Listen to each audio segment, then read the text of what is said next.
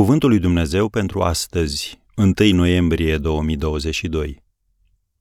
Despre relații. Cine umblă cu înțelepții se face înțelept, dar cui îi place să se însoțească cu nebunii, o duce rău. Proverbele 13, versetul 20.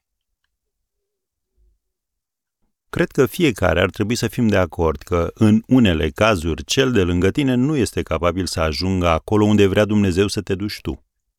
Uneori nu are capacitatea emoțională necesară. Alteori, viziunea acelei persoane este diferită de a ta. Deci, cum poți să știi când și cum să ieși dintr-o relație? În primul rând, evită relațiile care te solicită sau te epuizează. Asta presupune să stabilești granițe clare pentru relația pe care o ai. Nu ai timp să-ți petreci viața îndreptând neînțelegeri, sentimente și euri rănite. Cât de departe ești dispus să mergi? Cât ești dispus să investești? Pentru că atunci când îți depășești bugetul, ești falimentar. Falimentarea pe plan emoțional și fizic, pentru ca celălalt să se simtă util, poate părea un lucru nobil, dar nu este. Oamenii ajunși la faliment emoțional și fizic experimentează adesea căderi nervoase. Și chiar dacă nu se întâmplă așa, ei nu reușesc să ajungă la destinația stabilită de Dumnezeu pentru viața lor pentru că duc o povară prea mare. Când simți că o relație nu funcționează, oprește-te și aruncă o privire.